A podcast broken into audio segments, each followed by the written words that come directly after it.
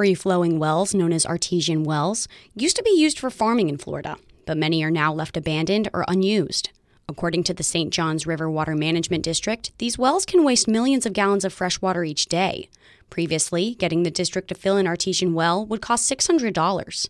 Now, the district is waiving the fee to try to incentivize people to report wells more. The district's executive director, Mike Register, says he wants to take away any economic stressor that may come with reporting an abandoned well. So, what we want to do is free them up from that, having to make that economic decision, and help help us um, protect our water resources, stretch our water supply, and, and conserve water by allowing them to report it without the being afraid that they're going to have to incur some cost in order to fix the issue. Hydrologist Gary Foster says he is proud to be part of the program and hopes to see it develop following the fee being waived. That's a great feeling, and I, I really enjoy, and I'm glad of the board that this program is increasing, and, and it will be. It's a great idea, and I really look forward to the next few years doing it.